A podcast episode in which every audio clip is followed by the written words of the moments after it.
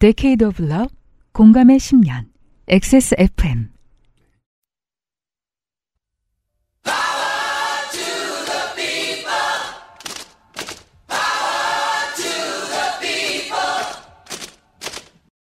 XSFM입니다. P, O, D, E, R, A.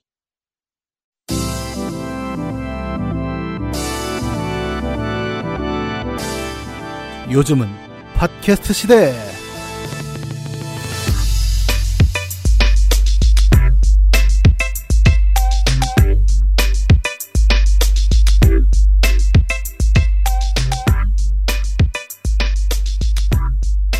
지구상의 청취자 여러분 한 주 잘 지내셨습니까? 2023년 광복절에 요즘은 팟캐스트 시대입니다. 유엠씨 최근 프로듀서고요.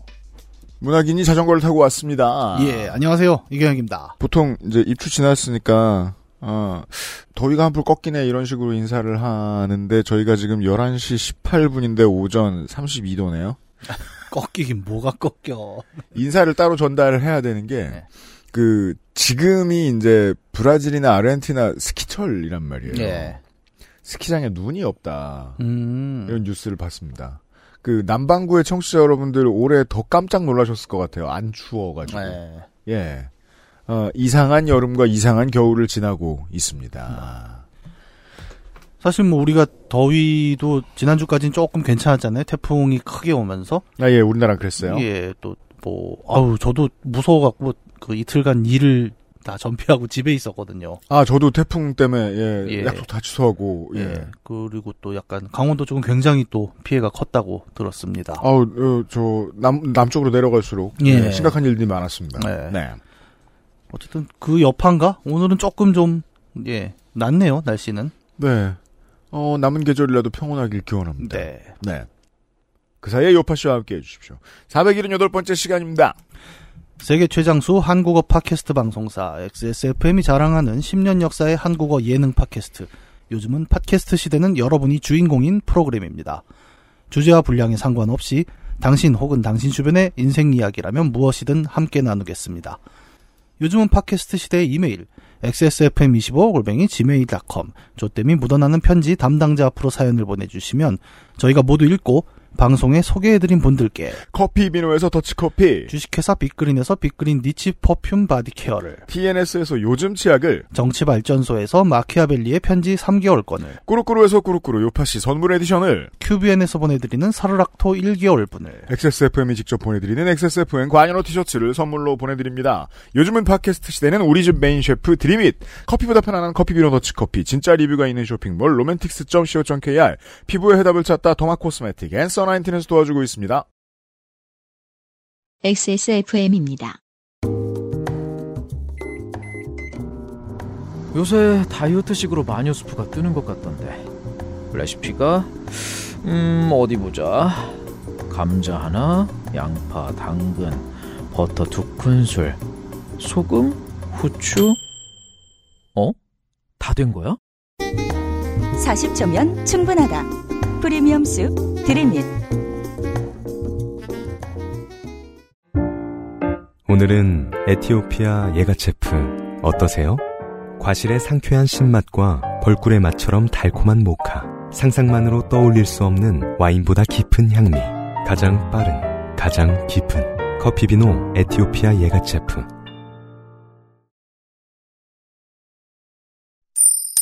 좋게 된 광고주. 에디터가 드림잇 광고를 하러 부스 안으로 출장 나와 있습니다. 드림잇이 현대백화점 행사를 성황리에 마치고 돌아왔어요. 음, 네. 나들이 가셨다가 드림잇 어, 매장을 팝업을 보셨을 수도 있습니다. 본점 그리고 더현대 서울 판교점에서 진행된 팝업 스토어에서 생산분 전량 품절 사태가 벌어졌다고 하네요. 조금 찍었을까요? 많이 깎았을까요? 네. 따끈한 새 신상품이 입고가 됐습니다. 그렇습니다. 고소한 크림에 트러플 특유의 그윽한 향을 담은 truffle mushroom 크림 수프. truffle mushroom. 그윽이란 단어는 네. 봐도 되게 그윽한 것 같지 않아요? 단어 생김새 자체도? 그 약간 트림 소리 같은. 약간 이, 으, 으, 으자, 그, 아, 그, 아, 또 그렇게 들으니까 또 그러네. 참 밥을 도움이, 수프를 잘 먹고 광고에 도움이 안 되네. 아니 잘 먹었다는 얘기죠 이게 그런 뜻이 아닙니다. 다이어트식으로 인기 많은 토마토 and chickpea 채식 비건 수프도 있고요. 네, 이건 원래 있던 상품이고요. 브로콜리와 감자를 듬뿍 넣고 크림으로 마무리한 향긋하고 담백한 브로콜리 and 치즈 수프도 있습니다. 음. 한 팩을 다 먹어도 55칼로리. 소고기와 닭으로 만든 육수에 화이트 와인을 넣어서 깔끔하게 만든 French onion 수프. 이게 이제 그 드림잇을 저 저녁 식사에 곁들이고 느낀 건데 그 낮은 칼로리에 어떻게든 짠맛을 우겨 넣죠? 그러면 main dish가 별로 안 짜도 돼요. 음. 예. 전체적으로 칼로리를 좀 낮췄습니다. 아, 그리고 드림잇이 이제 저 같은 경우는 집에서 밥을 대충 먹는 타입이잖아요. 혼자 사니까. 음. 그럴 때 왜 그 김천국밥 가면은 음. 나오는 국물 있잖아요. 네. 너무 소중하잖아요. 아, 그렇죠. 그렇죠. 그 심지어 집에서 만드는 레시피도 되게 유행하더라고요. 아, 맞아요, 맞아요. 드림잇이 약간 그런 역할을 해요. 아. 그, 그 전통적인 한국인의 식탁에 맞게 얘기를 하면 국이랑 찌개를 얹으려고 하면 저는 원래 밥상에 혼자 차릴 때 국이랑 찌개를 절대로 넣지 않아요. 아, 그래요? 귀찮고 소만 많이 가고 음. 괜히 더 짜고 이러니까. 근데 국이랑 찌개가 올라가면 국이랑 찌개는 커요. 많아요. 네. 근데 습은 국이랑 찌개 역할을 하는데 요만큼만 있어도 돼요. 음. 그렇죠. 예. 저 같은 경우에 또 마실 거 없으면은 밥을 잘 못 넘기는 네. 스타일이어가지고 음, 그래서 뭐가 있어야 되는데 그래서 맨날 컵라면 먹고 그랬거든요. 음, 맞아요. 근데- 그런 사람 많죠. 네, 드림잇 옆에 있으면은 또 깔끔하게 먹을 수 있습니다. 네. 안승준 군이 왜 그 저 우리 사무실 와서 밥 먹을 때는 그 어, 고나트륨에 쩔어서 그죠. 행복해 저 하셨죠. 현장 레시피 라면에 삼각김밥 언제나 음. 예. 그런 마인드이시라면 집에서는 이제 자녀분들을 위해서 나트륨을 적게 조리하셨다가 음. 나올 때마다 고나트륨에 쩔어가지고 아주 행복하게 네. 그런 분들이시라면 드림잇 수프로 조절하실 수 있습니다. 냉동 보관이 아닌 실온 보관이라 더 간편하고요. 음흠. 간편식답지 않게 자극적이지 않은 맛이 인상적입니다. 맛은 고급입니다. 네. 레스토랑에서 방금 끓여온 수프와 비견할 만 합니다. 진짜예요. 제가 묻어난 사람이라서 그런지 몰라도 한식이랑 같이 곁들여 먹어도 그렇게 튀지 않아요. 네. 딱 좋아요. 네, 먹을만 합니다. 샐러드랑도 잘 어울립니다. 원래 땡뚜기 수프도 그 김밥 찍어 먹는 걸로 광고하고 그랬잖아요. 뭐 거의 다 저는 막 김도 찍어 먹고 그랬어요. 네, 네. 거, 그보다 훨 나아요. 그거 예. 밥도 말아 먹잖아요. 아, 맞아요. 네. 레벨이 영 다르다는 걸 아실 수 있습니다. 저는 가끔 이 광고 보면은 이게 제조 현장이 되게 궁금해질 때가 있어요. 그러니까 약간 그 마법 동화책에 보면 마녀들이 예, 예, 이만한 삼각대에 이만한 솥 얹어가지고 그 사장님이 이렇게 왜 이렇게 나무 조각으로 막 박쥐복 뭐 이런 거. 어, 박쥐 날개랑 도마뱀 같은 거 넣으면서 네, 약간 그런 생각이 되게 많이 들어요. 맛있거든. 그리고 약간 그 onion 수프 같은 경우에 특히 약간 그런 느낌이 들어요. 네. 이 업체 상대하고 느낀 게 레토르트 파우치 잘 만드는 실력이 따로 있기는 있다라는 생각은 들었어요. 네. 이게 저희가 그 판매 안 하는 품목 중에 이 회사가 만든 것 중에 그 리조또가 있는데 네. 어 정말 레벨이 다르거든요. 음. 예. 그 마트에서 사는 레토르트 파우치 찌개나 이런 게 요즘 많이 좋아지긴 했는데 그 수준보다 조금 높습니다. 제가 평가하긴 그래요. 아, 그러고 보니까 캠핑 갈 때도 괜찮겠네요. 아, 그렇죠. 그럼요. 네, 예. 고기 같은 거 구워 먹을 때 곁들이는 용으로도. 음. 데우기 쉽습니다. 드림잇은 XS몰에서 찾아주세요. 수고하셨습니다, 에디터. 빠염.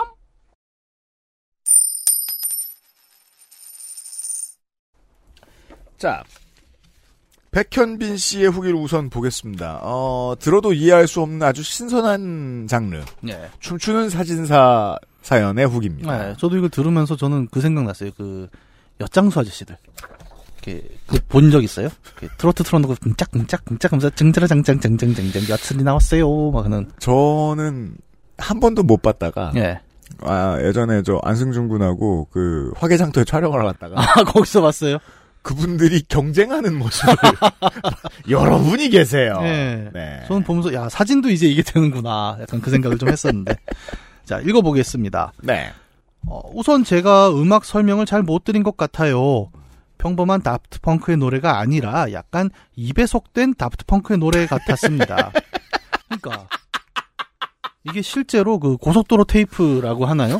그 고속도로 휴게소에 많은 것들을 바깥에 걸어놓고 있는 가게에 나오는 노래죠. 예. 내가 이 트로트 노래 아는데 이렇게 빨랐나 싶은 그게 심지어 장르가 트로트에 국한되지도 않는 게 French house도 가능하다. 예. 저는 예전에 그 코요태 노래 있죠. 가슴에 너를 묻어 그거 있죠. 네. 그거를 2.5배속 정도 들어서 쿵짝쿵짝쿵짝 가슴에 나를 묻어버리 이러는데 이게 내가 어디서 들어본 노래인데 한참 고민을 한 적이 있습니다. 그리고 그 테이프를 샀어요. 우리나라식 Jersey club이죠. Jersey club에 대한 이야기는 이번 주 Amplified 팟캐스트를 확인하시고요. 노래는 Get Lucky나 One More Time 류였는데 두 배는 빨랐어요. 빠른 신스팝, 예. 고속도로 신스팝. 그래서 사진사님의 톤은 농축사님의 톤이 맞습니다. 아, 이 얘기는 이제 농축사님이 맞췄어요. 음, 네, 아주 밝고 쾌활하셨거든요. 백현빈 씨 감사합니다. 자, 어, 사우디의 가사노동자 후기가 왔습니다. 여름방학 기간인 요즘 저는 무더위를 피해 나름 신선한 한국에 체류 중입니다. 선선한이죠. 아, 선선한이군요. 신선한. 아, Fresh Korea. 아니 왜 사막에 있다 오면 그럴 수도 있지. 사우디에서도 무알콜 맥주를 팝니다. 음. 요몇 년 사이 종류도 엄청 다양해졌습니다. 근데 한국에서 또는 사우디를 제외한 다른 지역에서 파는 무알콜 맥주와 다른 점이 하나 있는데 그건 한국에서 파는 무알콜 맥주는 알코올 함유량이 0.1% 미만이면 무알콜 맥주로 분류한다고 하는데 음. 사우디는 0.01% 미만이어야 한다고 알고 있습니다. 아, 이건 법의 문제죠. 네. 법이 그렇게 하면 공장은 그렇게 돌립니다. 그러니까 사실은 무 알코올은 아니잖아요. 없습니다. 예. 네, 그런 건. 있긴 있는데 너무 안 팔리니까 예, 0.1이라도 넣죠. 음. 뭐 그래봤자 둘다 싱거운 건 마찬가지이겠지만요. 이게 그 이분의 사연을 읽고 행정이 이렇게 된 이유를 아는 게 정말 중요하다는 걸 다시 한번 생각하게 되는 게 예. 0.01%죠? 그러면 입안 정책 입안자들이 고민한 거예요. 음. 0.1%면 이 새끼가 43캔을 먹으면 4.3% 아니냐. 그렇죠. 예. 실제로 그런 새끼가 나온다. 라고 생각해서 확 줄인 거예요. 집에서 뭐 하다가 끓여서 뭐 농축을 한다던가. 증류.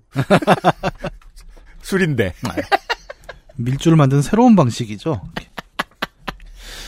사우디아라비아에서 여성 운전은 2018년에 허용이 됐습니다만 그때는 사우디 현지인 여성과 취업 비자를 가진 외국인 여성만 발급이 가능했고 2021년 중반이 되면서 저 같은 외국인 노동자의 부양가족 신분이었던 사람에게도 점차 확대되었습니다. 음, 저는 21년 말 운전면허를 취득했습니다.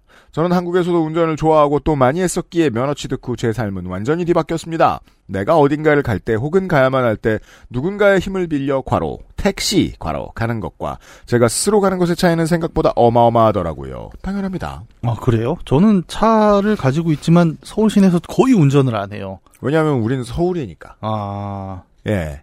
그 동아시아 복작복작 대도시는 차나 대중교통이나 예. 예, 비슷한 점이 많이 있는데 사우디는 그래도 우리보단 낫겠죠, 도로 상황이라는 게. 저도 그렇게 생각합니다. 예. 네.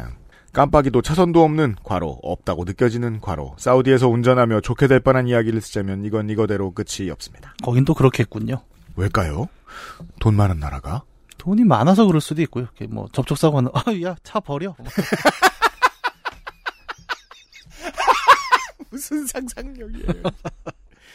생수병의 뚜껑을 굳이 빼고 준 건 물이 들어있는 생수병을 던지는 것과 뚜껑이 열린 채로 빈 병을 던지는 것에 무게감이 다르기 때문이 아닐까 하는 혼자만의 생각입니다. 뭔가 그 비슷한 과정을 정책 위반자들이 거쳤을 거예요. 네, 그럴 거예요. 아마 제가 알기로도 그 뚜껑을 뚜껑만 빼는 게 그러니까 던졌을 때 물이 흩어지잖아요. 잠시 후에 설명이 나옵니다. 아, 그래요?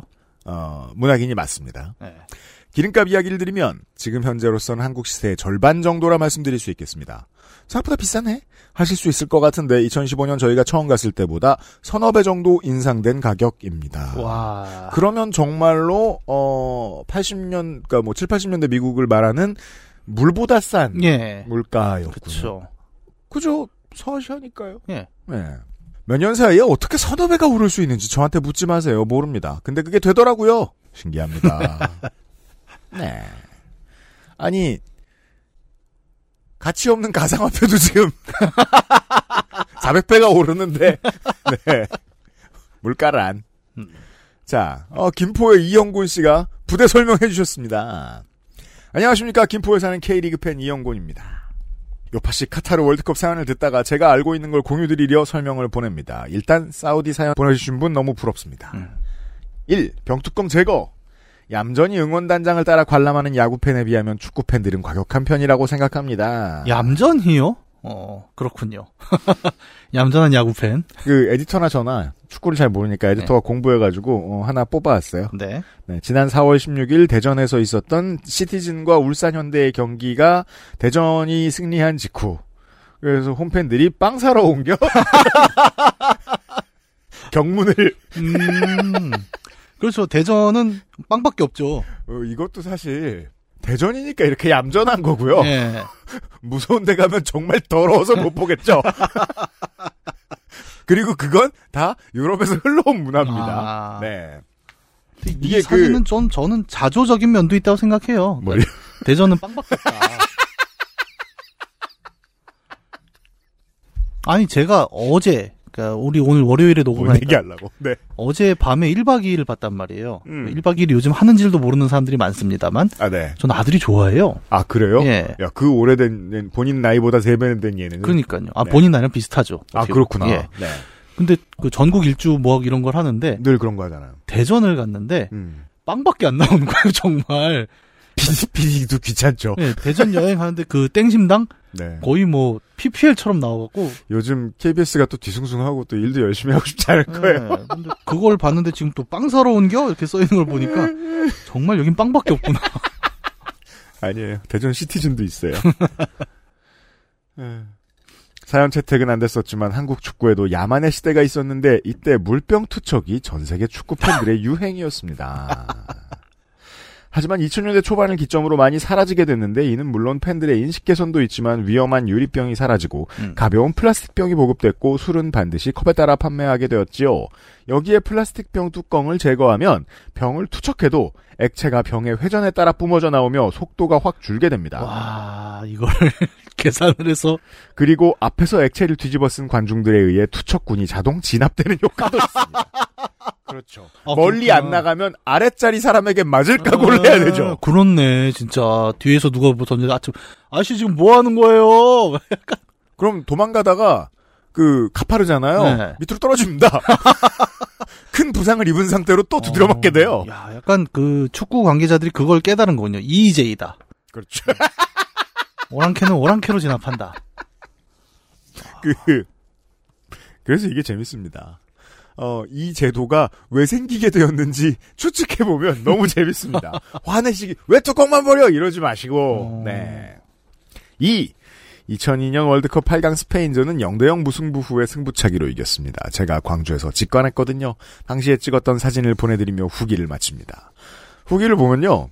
어, 거짓말한다 싶을 정도로 아주 어색한 사진이 스페인에서 한일 월드컵을 보러 온 분들은 뭔가 스페인 한복 같은 걸 입고 계실 거 아니에요? 그 이분 지금 사진 보니까 이거 투사 투사? 옷을 스페인 사람이 한국에 입고 왔다고 하면 누가 믿겠냐 하지만 월드컵이니까 가능하죠. 그런 분이랑 이영곤 씨가 사진을 찍었어요. 아니면 뭐 동네 그 스페인 레스토랑에서 이렇게 홍보 나오신 분일 수도 있고. 뭐 이렇게 멀리 나와.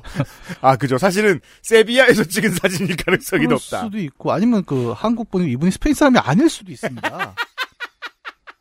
뭐 그건 우리가 알 수 없잖아요.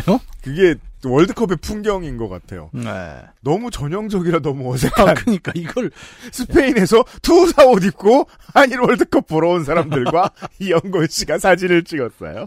네. 후기 고마워요. XSFM입니다. 성인용품? 관심은 있는데 아는 것도 없고 사용감은 또 어떨지도 모르고. 근데 괜찮은 판매 사이트는 어떻게 찾아? 구경이라도 해보고 싶은데 검색도 안 되고 음, 배너 광고 누르기 싫게 생겼어. 로맨틱스 co.kr 에디터의 신뢰가는 리뷰 거부감 없는 디자인의 성인샵 찾고 있는 모든 건 여기 다 있을 거야 즐겁게 과감하게 로맨틱스 co.kr 바이오시카돈과 판테놀로 강력한 수분 진정. 크림 한 통을 미스트로 녹여 영양을 더 빠르고 균일하게. 단 하나의 해답. 엔서 나인틴 시카판테놀 크림 미스트.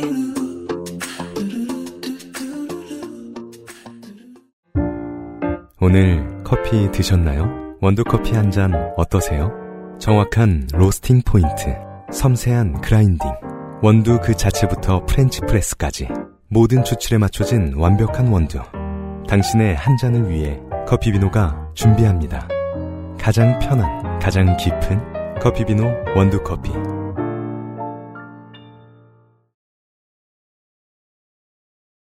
맞아요. 저 어릴 때는 네.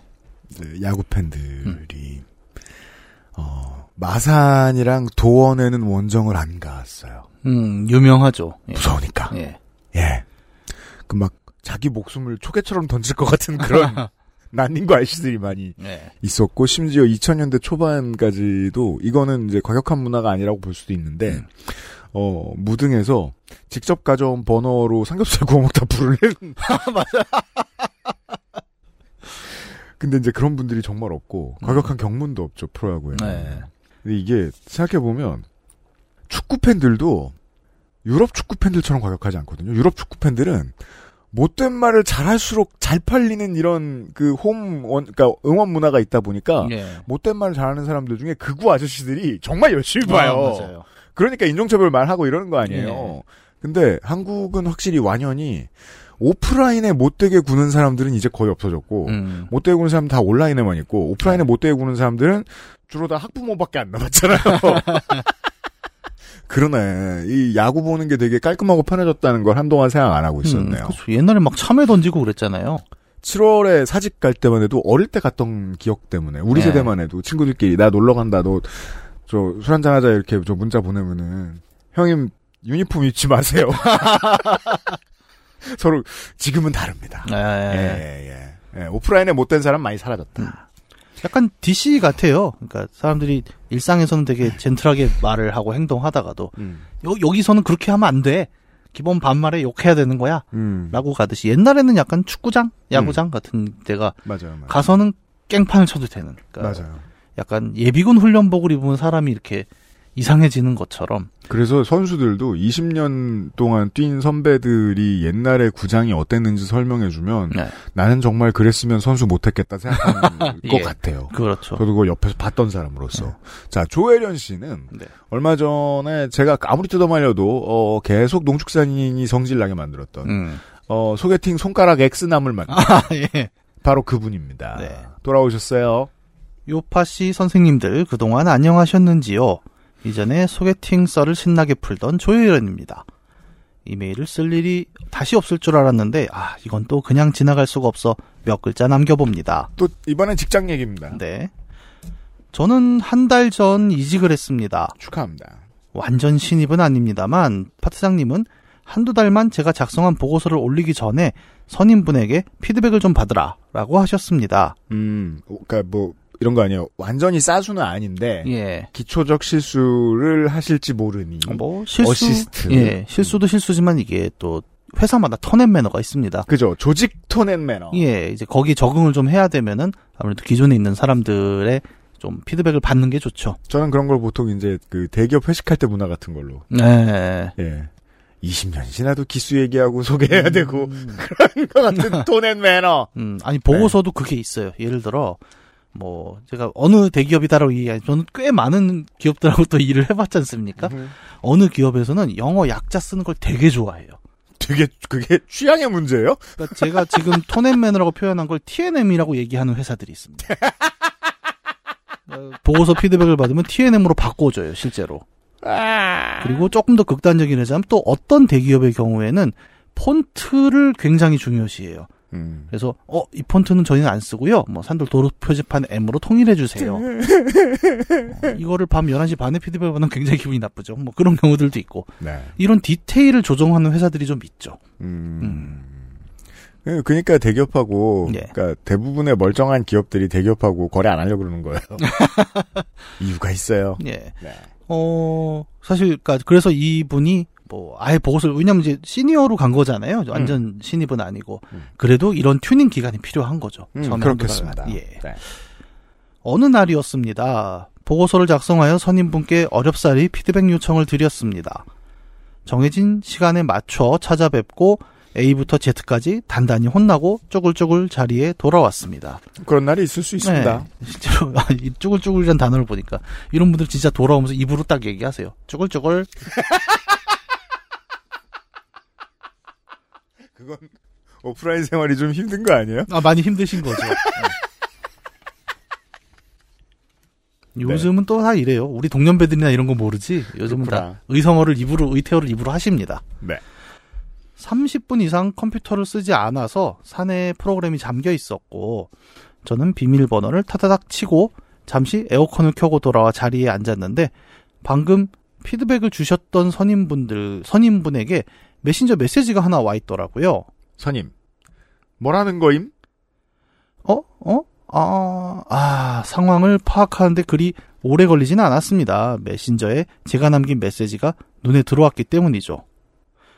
멍청이! 멍청 둘. 멍청 둘 느낌표. 네. 네. 이게 그, 어, 중복되는 대화명이 허용될 때 참 많은 사람이 쓰는 대화명 중 하나. 멍청 둘. 네. 멍청 둘. 이건 제가 어릴 때 언젠가 쓰던 비밀번호로 이번에 회사 들어온 첫날 갑자기 비밀번호 변경하라니까 생각나는 게 없어서 임시로 해놓은 비밀번호였습니다. 대부분의 사람들이 자신만의 임시 비번을 가지고 있죠. 네. 그러니까 그 구글이나 안드로이드가 바꿔주기 전까지. 그렇죠. 네. 또 막상 일하다 보니 귀찮아서 일단 쓰고 있었는데 자리에 돌아와서 사내 프로그램에다가 비밀번호 입력한다는 걸 자리에서 일어나기 전 선임분에게 네라고 대답했던 마지막 메신저 창이 활성화돼 있어서 음. 거기에 비밀번호를 적었던 것이었습니다. 네, 이런 실수가 잦죠. 예. 저는 그래도 적어도 이런 패턴의 실수는 상상할 수 없는 게 네. 자기 비번을 실수로 남에게 달라고 하지도 않은 남에게 알려주는 비번임을 얘기를 해서는 안 되잖아요, 원래. 음. 그러니까 예를 들어 항상 그러죠. 절대로 남에게 비밀번호를 알려주지 마세요. 음. 근데 멍청이라고 썼는데 어 이제 소위 말하는 그 하이어라키가 있죠. 음. 이게 비밀번호임을 이야기해야 되는가? 그니까요. 아니다, 너다. 이렇게 해야 되는가. It's you. 이렇게 얘기해야 되는가. 네. 선임분에게는 아, 사실 제 비밀번호인데 잘못 썼습니다. 죄송합니다. 야, 이것이 가장 멍청한 순간인데 네. 말입니다. 이게 어, 좀 큰 대기업이라면 바로 사내 보안 감사팀에서 나옵니다. 비밀번호를 선임분께 알려주셨다고요? 왜냐하면 궁금하거든요. 예. 감사팀에서도 왜죠? 왜 그걸로 썼는가? 그리고 왜 알려줬는가? 왜 그걸로 썼는가도 보고 해야 돼요? 의심할 수도 있지 않습니까? 솔직히 그냥 선임이 멍청이라고 생각한 거 아닙니까? 지금 보안을 핑계로 얘기하신 거 아니에요? 그게 아니 그게 보안감사팀이 물어볼 질문은 아니잖아요. 아, 뭐든. 네. 뭐든 걸면 걸리거든요. 원래 감사라는 게 그렇습니다. 아. 감사의 타겟은 저 잘못을 저지른 사람이 아니죠, 보통. 이래서 수사를 아무한테나 시키면 안 되는 겁니다. 그렇게 말씀을 드렸는데 전 참 창피하더라고요. 요파시 선생님들과 청취자분은 어떤 비밀번호를 주로 사용하시는, 뭐야, 이거 피싱입니까, 지금? 그러니까 이제 피싱범까지 할라 그래? 와, 우리를 바본 줄 아시나요? 우리를 멍청 둘인 줄 알고 있어요. 저는 정말 멍청이를 쓰면서 이런 일이 생길 거라고는 꿈에도 생각을 못 했는데 정말 당황스러우면서도 뭐 이렇게 크크크가 많은지 모르겠습니다만 또 1, 2주일 지나고 보니 요파 씨에 보내 사연이 생겼네 라는 생각이 들어 급히 적어 보았습니다. 이쯤 되면 이게 쪽팔린 줄 아는 건지 모르는 건지 확신이 안 씁니다.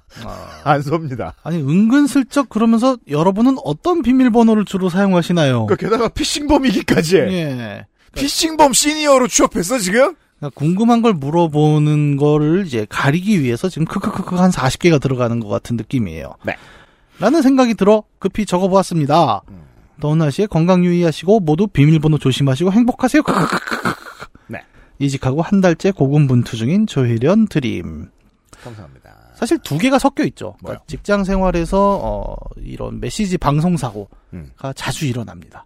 그래요? 아 그럼요. 알트 탭에서 어. 어, 알트 탭을 누를 때 보통 어떻습니까? 우리가 왼손에 음. 엄지 손가락으로 왼쪽 알트를 누르고요. 음. 이제 보통은 세 번째, 네 번째 손가락으로 탭을 누릅니다. 맞아요. 예, 근데 이게 은근히 삑사리가 나요.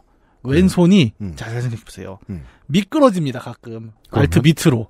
그러면 탭만 누르게 돼요. 네. 그러면 이제 이럴 때 메시지가 오게 되면 이제 예를 들어 멍청이를 음. 하면 앞에 한 칸을 띄우고 멍청이가 들어가는 거죠. 아, 알트를 안 눌렀으면 이제 저 작업창 전환이 되지 않으니까. 예, 탭만 누르고 멍청이가 들어가는 경우가 있어요. 아, 전 해본 적이 없는데. 예. 그럴 수 있군요. 예, 예. 생각보다 알트 키가 어, 좋은 키보드 써서 몰라요. 미끄러지는 알트 키들이 있습니다. 아, 그건 이해할 수 있어요. 네. 왜냐면 사무실에 내 키보드를 바꾸는 일이 모두에게 허락되지도 않고 네. 어떤 기업들은 못하게 하기도 하고 네. 그리고 그만큼 회사에 애정을 가지거나 여유를 갖기도 쉬운 일이 아니고 그렇죠. 네. 그리고 남이 쓰던 키보드를 오래 쓰던 걸 물려받으면 보통 알트랑 네. 그죠. W 아니다. WSD가 망가져 있으면은 그건 그건 그건 게임 논- 회사죠. 논 거죠. 게임 회사거나 네. 알트죠. 알트. 예. 그래. 알트가 매끈매끈해지기도 하거든요. 음. 그런 상황에서 실제로 많이 일어나는 경우고 이- 뭐 의외로 이런 방송 사고는 많아요. 음. 저도 예전에 한번 비슷한 사고를 친 적이 있어요. 그러니까 선임 욕을 하려고 네. 아이 새끼 블라블라 했는데 음. 선임이 받은 거예요. 어어어. 네. 네. 예, 예. 그- 그거는 이제 물리적 사고라기보단 심리적 사고죠. 그러니까 내가 이 자식을 욕해야지 하고 그 자식한테 보내는 그렇죠. 계속 그 자식 생각을 하고 있다 보니까. 근데 저는 다행히 좀 어, 대응이 빨랐어요. 어떻게요? 어, 그 사람이 부장 정도였는데 네. 이제 상무 욕으로 바꿨습니다. 먹혔어요? 아 그럼요. 지금도 모를걸요? 왜냐하면 이제 선임 욕이라는 건 굉장히 일상적이지 않습니까? 어, 욕을 먹지 않는 선임도 드물어요. 그러니까 당연히 그땐 잽싸게 아, 하여튼 그 자식이 말이야 이렇게 욕하다가 어, 이 자식이네라고 하면 내가 당황하면 안 됩니다. 물론 그 패턴 차이는 있는데 네. 사람마다 그 지옥인지 못 알아먹는 정도는 다들 있더라고요. 네. 여간에 못 알아듣는 새끼가 있어요. 아, 있습니다. 그런 사람들은 둘러댈 수 있을 것 같아요. 저도 아마 저를 욕하는 누군가도 그랬을 거예요, 저한테. 그러니까 걸, 걸린 다음. 예, 그 자식 완전 똥멍청이 아니야? 이랬는데 전 거죠. 그죠. 하여튼 내가 그 부장 새끼는 뭐 이렇게 가면은 저는 모르는 거예요. 그치. 야, 나도 아까 진짜 짜증났어. 막 이러고. 네, 좋은 방법이 있고요. 네. 아, 이래서 제가 늘 얘기하는 겁니다. 아, 사람으로 태어나서 음. 입력기기 소중한 줄 알아야 된다. 아, 그럼요. 네. 예. 그리고 이제 만약에 그 뭐 사장님이 CEO가 내 눈에 흙이 들어가도 어 기계식 쓰는 꼴을 못 본다. 네. 라고 하면 전산실 가서 새 거라도 좀 받아오자. 음. 네. 그 저는 한 가지 팁이라면 아니면 검색해봐. 버튼 넓은 펜타그래프. 네. 그런 것도 있어요. 어, 기기 중에 음. Alt Tab을 발로 밟아서 하는 또 USB 기기 맞아요. 예. 네. 이런 걸 쓰면 또 좋죠. 네. 쿵 하고 찍어주면 음. 그런 것도 있고 어, 뭐 조금 덜 물리적인 팁이라면 누구 욕할 때 특히 텍스트로 남는 걸로 욕할 때 음. 어, 가급적 대명사로 욕하는 게 좋습니다. 그 자식. 아, 아, 그놈. 아, 힘. 예, 그가 어. 누구야?라고 물어볼 수 있게. 이게 되게 중요해요. 왜냐하면 요즘은 또 캡처가 되는 시대거든요. 이름을 특정하지 마라. 네. 이름이나 별명, 그러니까 수사망을 피하기 위해서는 굉장히 두루뭉실하게 항상 대명사로 욕을 하는 습관을 들이면 어, 위기 상황이었을 때 네. 대처하기가 편하다. 네. 뭐 그런 얘기를 좀 드릴 수 있겠네요. 그러니까 여기 멍청이 이거 좋아요. 올해 국감에 네. 이런 얘기가 많이 나올 겁니다. 네. 지금 이 선임도 대응이 그렇잖아요. 멍청이를 받고서 뭐라는 거임?이라고 대응이 나왔지 않습니까? 그죠. 이거는 아 내가 어, 회피할 수 있는 루트가 굉장히 많다는 얘기. 맞아요. 길을 열어준 거예요. 그렇죠. 사실상. 네. 알았어요. 그러니까 여기서. 선임 이름을 딱 찍어서 하면 이제 큰일 나는 거죠. 오늘도 책임지지 않는 하루 되시길 바랍니다. 조혜련 씨 고마워요. XSFM입니다. 갓 만들어낸 레스토랑의 맛. 케이터링에서 간편식까지. 프리미엄 홈스토랑 드림잇. 유자 바이오엠과 10가지 비타민 컴플렉스. 생기 있고 밝은 얼굴을 위한 all-in-one moisturizer. 수분 영양 공급은 물론 피부톤을 환하고 균일하게. 단 하나의 해답. Answer Nineteen 유자 바이오엠 tone-up all-in-one. 지금 우리가 사랑할 시간. 로맨틱스 co.kr 자, 오세호 씨. 안녕하세요. 유형 정누나 이형 XSFM 임직원 여러분. 국내 및 국외 정세가 혼돈의 카오스인 시기에 다들 건강하게 지내고 계신지요. 미니모니를 그다지 좋아하지 않는 오세호입니다. 제가 이 미니모니 팬들에 대해서 불쾌한 게 이거예요. 예. 자기소개를 이딴 식으로 해요. 뭐 덕후들의 굉장히 공통적인 태도죠. 그닥 좋아하지 않습니다만. 네. 만으로 끝나죠 항상. 네. 저는 미니모니가 뭔지도 몰랐어요, 진짜로. 그 네. 이걸 받고서 알았는데 대충격이었죠. 아니, 네. 그러니까 그 정도로 얘기했는데 이걸 정확하게 짚어낸단 말이야? 옛날에 아는 동생이 이런 얘기를 했을 때 제가 그렇게 말했죠. 음. 주먹을 부릅니다만. 얼마 전 학원 강사 시절 가르쳤던 제자가 성인이 되어 술자리를 하다가 문득 이 학생 덕에 겪었던 소소한 일이 떠올라 짧게 적어 보냅니다. 2012년경의 일이네요. 당시 제가 근무하던 음악학원은 규모가 크지 않았습니다. 오픈한 지 얼마 되지 않아 학생 수가 많지 않았기에 학생이 적은 거의 없다시피 한 낮 시간대에는 제가 입회 상담 업무를 겸하고 있었습니다. 평소와 같은 어느 날 오후 한 학부모께서 방문하셨습니다. 중학교 2학년 아들이 있으시다는 어머니셨는데 상담을 위해 마주 앉자 처음 하셨던 말씀이 학부모 저희 아이가 집에 와서 게임만 하는데 기타라도 좀 가르치면 좀 건설적이지 않나 싶어서 한번 등록시켜 보려고요. 취미로 배우는 애들 많죠. 모르긴 몰라도 학부모 장르인가 봅니다. 아 요즘 또 학부모 장르 요즘 유행합니다. 네. 안타깝게도 하시더군요.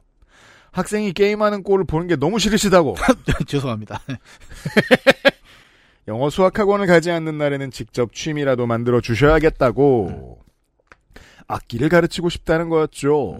학원 입장에서야 학생이 한 명이라도 더 늘어나는 게 좋고 저 역시 마찬가지겠지만 마찬가지이지만 어머님의 포스를 보니 애를 좀 잡으시는 편이겠구나 하는 느낌이 왔습니다. 음. 여튼 시원시원하게 입회원서 작성과 학원비 결제까지 마치시고 잘 부탁한다는 말과 함께 휘리릭 떠나가셨지요.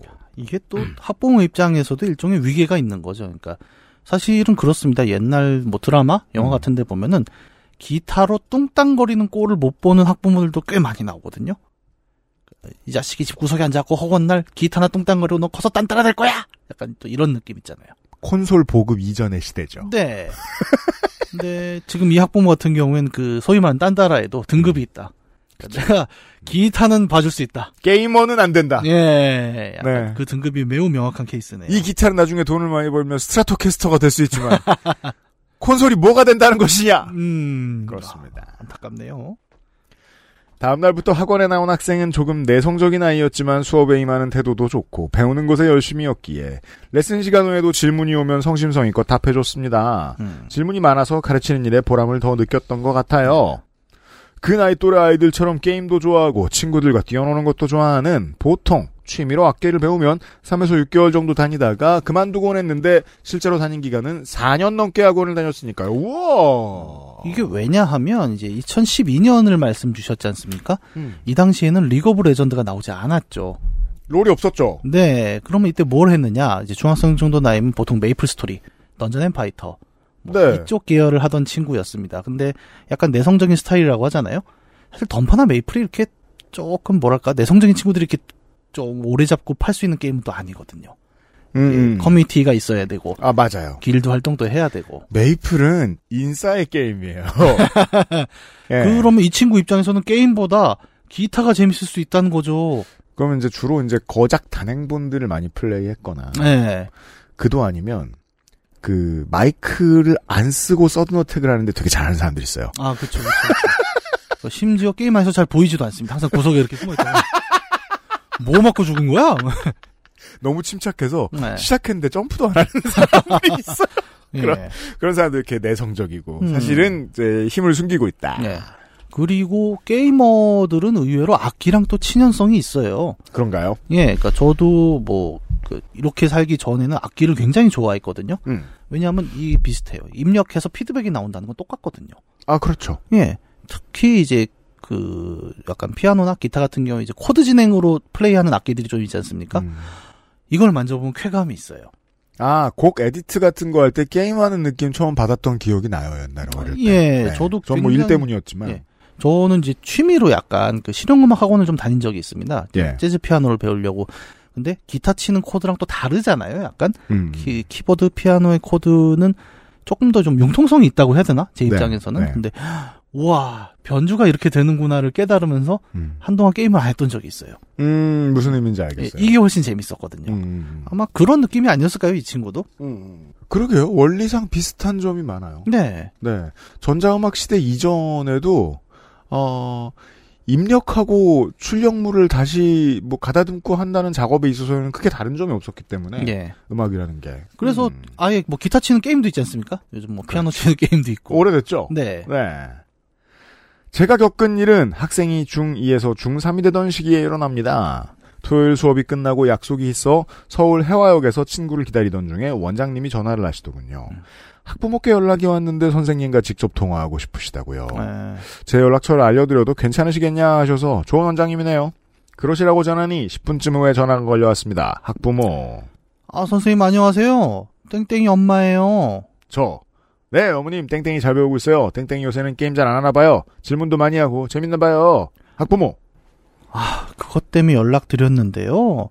선생님 그 땡땡이 기타 좀 치지 말라고 해주세요. 이게 좀 어려운 게, 음, 논술학원에 전화를 걸어서 얘 글 좀 못 쓰게 해달라. 예, 그, 어, 야구부 감독님한테 얘 타격 좀 못하게 해달라. 네. 그러니까 이게 더 쉬운 길이 있잖아요. 학원을 끊으면 되는 거 아닌가요? 근데 굳이 가르치는 사람한테 전화를 걸어서 그, 그 점에 있어 좋은 손님은 아니에요. 예. 예. 저, 예? 학부모. 애가 집에 와서 기타만 쳐요. 오늘은 이걸 배웠네. 저걸 가르쳐줬네 하면서 블라블라블라블라. 그뭐 이런 부모상은 우리가 어릴 때부터 많이 봐와서 압니다. 네. 아이가 행복한 걸 나쁜 것으로 파악하는 음. 부모들이 있죠. 예. 예. 게임하는 게 보기 싫을 때는 뭐라도 시켜야겠다 싶어 기타를 가르쳤는데 차라리 게임할 때가 좋았다. 왜? 가장 합리적인 추측은 하나밖에 없습니다. 네. 엄마가 이때쯤 롤을 배우 아니 이 좋은 게 있는데 왜 안 하고 있냐. 소환사의 협곡엔 기타 따위 없다. 2012년이면 롤이 북미에 오픈을 했을 때거든요. 예. 어머님이 이제 미국에 잠깐 가셨다가 그죠. 예. 한번 접하고. 예. 어떤 미쳐 날뛰고 있습니다. 어떤 라이엇 콘 같은 데 가셔가지고 미쳐 날뛰게 된 거예요. 그게 가장 합리적인 추론이다. 아니고선 어떻게 이렇게 굴어요. 음. 자, 음, 낮밤 가리지 않고 시끄러운 데다가 이러다 학생이 음악을 하겠다고 하면 그것도 걱정이라면서요. 그러니까 아까 우리가 얘기했던 딱 그거예요. 그러니까 하이라키가 역전된 겁니다. 음. 게임은 이제 그 소위 말하는 이제 수드라 그렇죠. 였는데 게임이 이제 올라온 거 바이샤로 올라온 거죠. 막상 기타를 시키면 야 이 자식이 진짜 불가촉 천민이구나. 저 그거를 제가 어떻게 해드리면 될까요? 아 이게 또 좋은 복각입니다. 아, 어, 내가 함부로 굴 수 없는 사람 앞에서 내가 당황했다는 걸 표현할 때 많이 쓰는 표현 중에 하나입니다. 네. 그거를 아니 그거를 그거를 제가 어떻게 해드리면 될까요? 어머님 선생님도 음악 하시니까 가- 하다 보면 이렇게 힘들거나 그러신 거 있으실 거잖아요. 그런 거 좀 슬쩍슬쩍 얘기 좀 해주시고요. 애한테 집에 학원에 오래 있지 말고 집에 가서 공부 좀 하라고 말씀 좀 해주세요. 잘 부탁드려요. 자, 이 학부모의 입장을 하나 이해할 수 있는 것은 요겁니다. 네. 당장 고만두기에는 또 못하겠는 겁니다. 그렇게 모질지 못해서. 예. 음. 그러니까 보통은 끊어 버리죠 학원을. 음. 근데 그건 또 아니고 그죠. 예, 가르치는 선생님한테 음. 애가 좀 적당히 했으면 좋겠다 뭐 이런 표현이었던 것 같아요. 네. 그래서 이제 뭐 선생님한테 어시스트를 요구하는 게 본인 입장에서 더 합리적이라고 볼 수도 있었을지 모르겠으나 이거는 엄마 아빠가 반성해야 되는 문제죠. 그런 컨트롤을 하라고 부모가 존재해야 되는 거 아닐까 싶은데. 네, 그러니까 사실 본인이 해야죠. 이거를 가르치는 사람한테 얘기하는 건 좀 웃깁니다. 네. 그러니까 예를 들어 UMC 좋아하는 설렁탕 집에 가서 음. 설- 맨 너무 많이 오니까 설렁탕을 좀 맛없게 끓여달라. 독을 부어달라. 이런 요구잖아요. 음. 쉽지 않죠. 이걸 대응을 하시는 우리 청취자분도 대단하십니다. 그리고 전화가 끊겼습니다. 통화를 마친 뒤에 기분은 설명하기 묘하더라고요. 학생에게 취미가 생기고 좋아하게 되어 뿌듯하면서도 적당히 하라고 설명해야 하는 것이 결국 과음했습니다. 물론 직장의 힘듦을 아는데 그 저도 부모의 힘듦도 압니다. 예. 부모는 영원히 초보잖아요. 네. 매일같이 애를 사실상 처음 대하는 것 같은 그런 음. 게 있고 모든 게 불안하고 음. 아는데 불안을 전가하려고 하니까 네. 자꾸 타인에게 그리고 다음 주 학생에게 한 달 정도 쉬면서 시험 잘 마치고 오는 것이 어떻겠냐는 이야기를 전했습니다. 음. 영문을 모르는 학생은 알겠다고 대파- 답하고 한 달을 쉬고 돌아왔습니다. 네.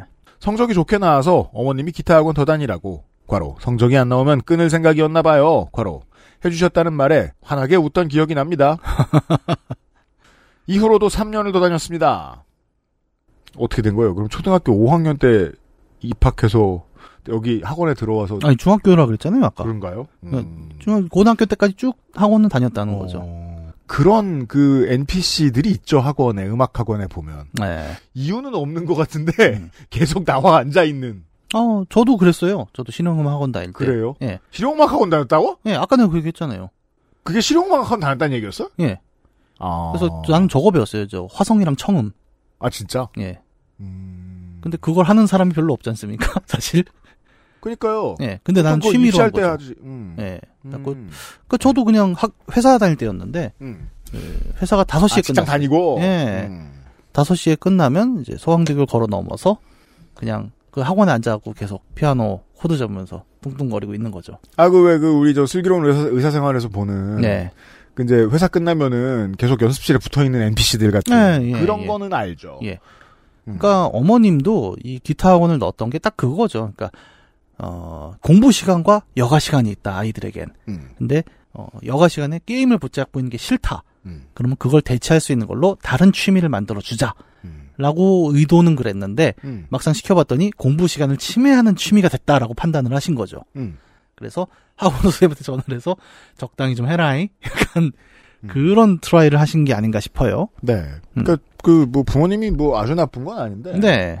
다만 저는 이제 그 경제인의 입장에서 냉철한 판단을 이- 이분은 뭐 옛날 분입니다만 네. 요즘 부모님들이 좀 많이 해야 되는 게 아, 한국의 교육과 사교육은 본전을 뽑기가 점점 더 어려워집니다. 음, 그쵸. 예, 앞으로 더 어려워질 거고요.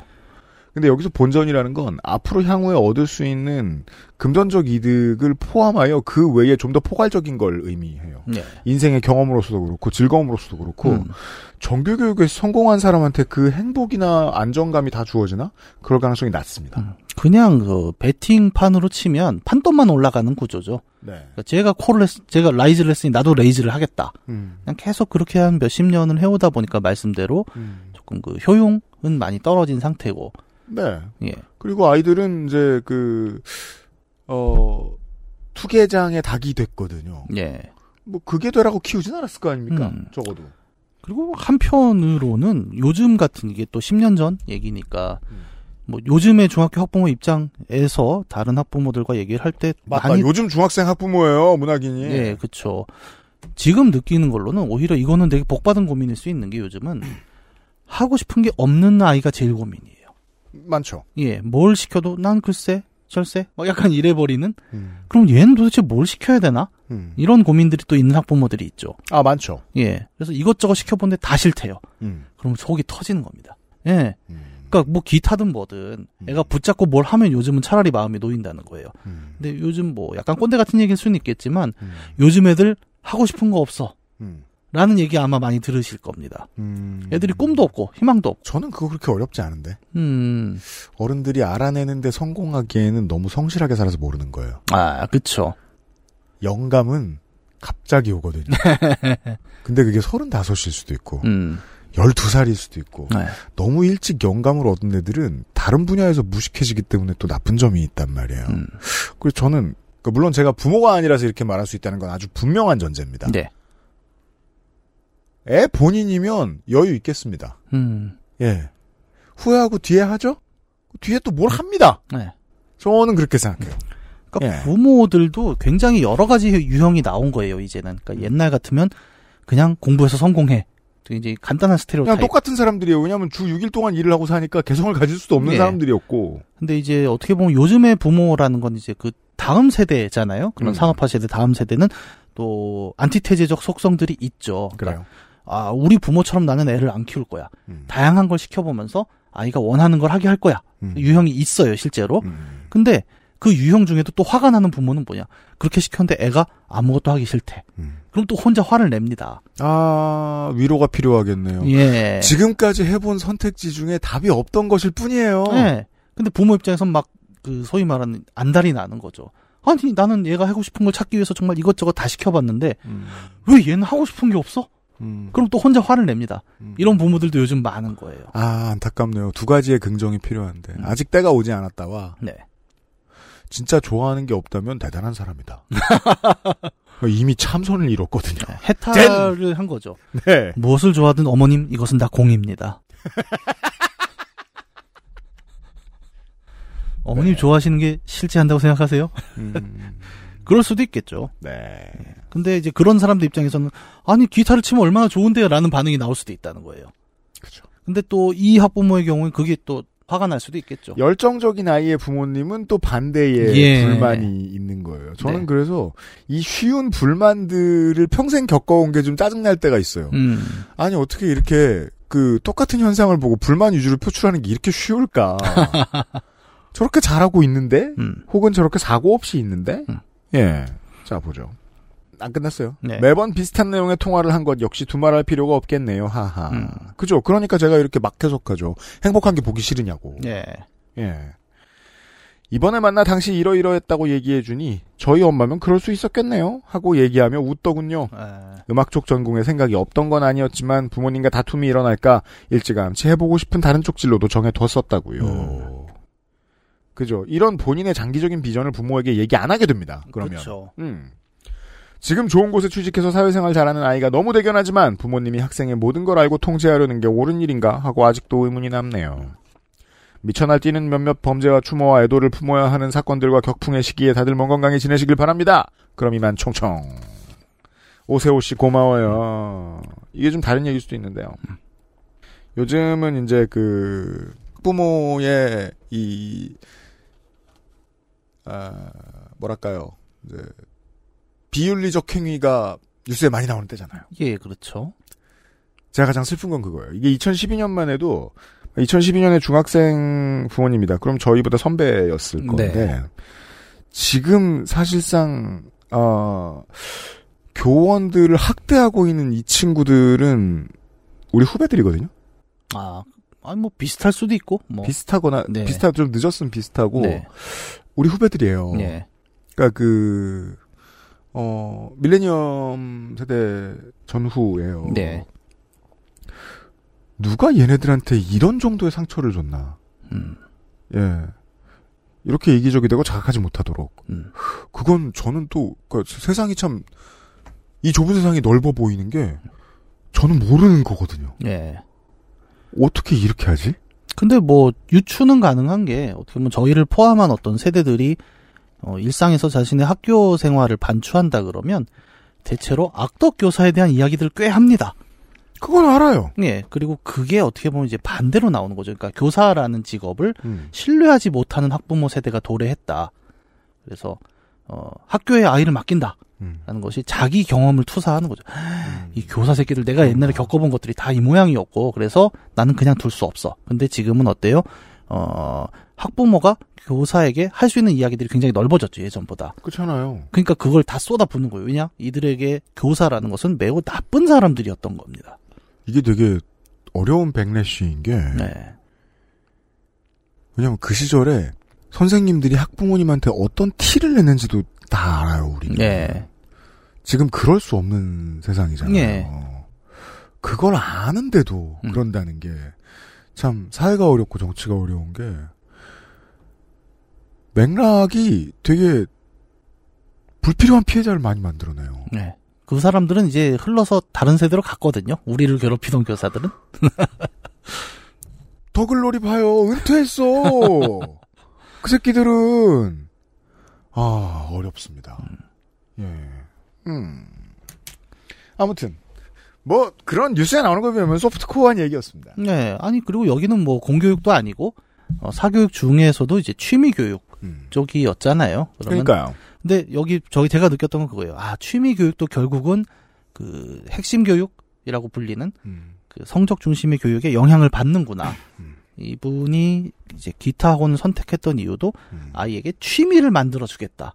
이것도 사실 재밌잖아요. 취미가 있었거든요, 이 친구는. 네. 근데 그 취미를 밀어낼 다른 취미, 소위 말하는 건전한 취미를 만들어줘야 된다. 네. 라는 압박이 있었고 어떻게 보면 그 장사가 됐던 거죠. 근데 그게 어 공교육을 위한 시간을 뺏어간다라고 판단을 하니 제어가 필요하다라는 어떤 추가적인 컨트롤이 나왔던 거고. 그니까 말이에요. 네. 478번째 요즘은 팟캐스트 시대였는데요. 네. 10대 청취자 여러분들께 고한원이 음. 기타를 배워두시면 네. 어, 좀비 아포칼립스가 왔을 때 최고의 전투력을 가질 수 있어요. 아, 게임 얘기를 하면 안 되는데. 아, 게임 얘기 해도 되나? 아까 한 건 뭐요? 무엇? 그 아포칼립스 게임 중에 그게 이제 This War of Mine이라는 게임이 있는데 This War of Mine. 거기서 그 구석에 무너진 벽을 들어서 기타 다 부서진 기타 하나 찾을 수 있는데 그걸 고치게 되면 이 암울한 세상에서 기타를 치면서 자신의 영혼을 붙잡을 수 있어요. 네. 굉장히 기타가 주요한 아이템으로 등장하기도 합니다. 음. 그리고 아마 UMC가 얘기한 건 라스트 오브 어스 2. 그렇죠. 에서 이제 기타 치는 장면들이 굉장히 많이 나오죠. 어떻게 보면 무너진 시대의 악기로 되게 많이 나온 게 기타이기도 해요. 음. 왜냐면 가장 심플하고 네. 그러면서도 표현할 수 있는 걸 다 표현하고 음. 그런 의미로 많이 나오고 또 위급할 땐 둔기로 사용할 수 있고. 뭐야 그게? 아, 피아노는 둔기로 쓸 수 없거든요. 그렇죠. 예. World Strongest Man도 못해요. 네. 네. 어떻게- 그래서 자꾸 우리가 post apocalypse 하면 기타 얘기를 엄청 하긴 하죠. 음. 예, 기타는 그런 악기. 뭐 우리가 당장 좀비 시대가 들어온다는 얘기는 아니지만 네. 아, 약간 요즘은 또 그런 것도 있다니까요. 그러니까 부모들이 음. 애한테 악기 하나는 가르쳐야 된다라는 강박도 있어요. 네. 예. 그러니까 기타 학원의 많은 부분은 저는 그렇다고 생각합니다. 음, 음, 아이의 교양을 위해 맞아요. 악기 하나는 해둬야 된다. 네. 근데 저도 그래서 아들한테 좀 기- 저도 이제 기타를 치고 음. 어 아들한테 기타를 좀 배워봐라. 근데 절대 안 배웁니다. 저도 그랬어요. 네, 우리 아들은 주짓수에 빠져갖고 요새. 네. 그 저도 악기는 못 다루는데요. 네. 어, 음유시는 인류의 디폴트 중에 하나예요. 아, 그럼요. 네. 멋있습니다. 어, 모닥불 앞에서 탁, 그, 뭐랄까. 지금부터 내가 하는 이야기는, 뭐, 어? 대륙력 698년부터 시작해서 쫙 풀어내는 그런 맛이 있는데, 또 뭐, 아이가 싫다면 어쩔 수 없죠.